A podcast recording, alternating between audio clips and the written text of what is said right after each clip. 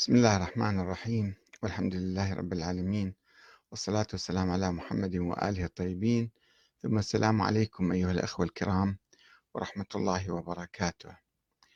متى يغادر النواصب والروافض معارك التاريخ السحيق ويدافعوا عن حقوقهم المهضومة اليوم؟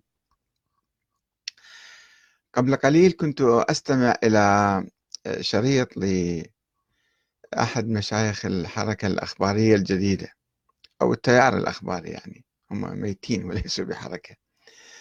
آه، وهو الشيخ واثق الشمري وهو يجادل ويناقش الشيخ العرعور على قناة الوصال. ذاك يستعرض عضلاته الشيخ العرعور تعالوا هل من مجيب؟ هل من منازل؟ هل من كذا؟ والشيخ يرد عليه وآخر الشريط ينفعل انفعالا شديدا فيهاجم الشيخ البهبودي الذي نقى كتاب الكافي وصفاه واختار منه بعض الأحاديث ورفض معظمه.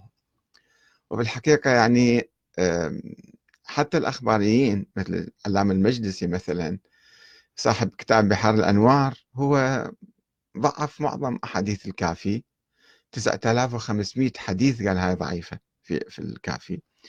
و2000 حديث فقط صحيح. هذا حسب الأخباري قبل 200 سنة 300 سنة هذا علام المجلسي صاحب بحار الأنوار أما العلماء المجتهدون والمحققون والأصوليون فهم دائما في حالة نقل هذا الكتاب وتنقيته وتنقيحه وترك آه، الأحاديث الضعيفة من عنده.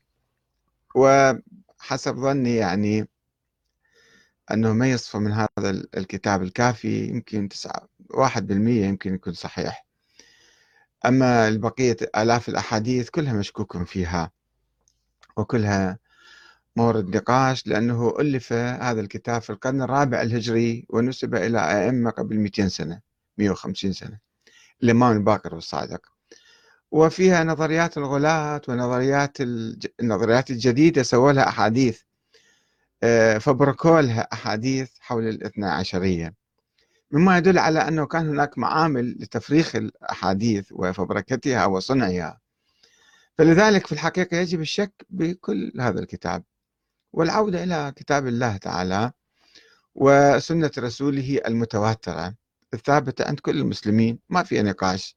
أما نظريات وخرافات وأساطير وفرضيات وحكايات يعني هذه كلها ما تؤدي إلى شيء ولا ولن تؤدي إلى شيء. المشكلة أنه آه، ما يسمى بالنواصب والروافض. طبعا أنا ما أحب الأسماء هذه ولكن من باب الجدل اللي هم معارك عنيفة وساخنة وكذا آه، لأنه العقل الإسلامي والعقل الشيعي بالذات يتعرض إلى مؤامرة حقيقة. مؤامرة تغييبه عن الواقع وإشغاله بمعارك التاريخ السحيق دفع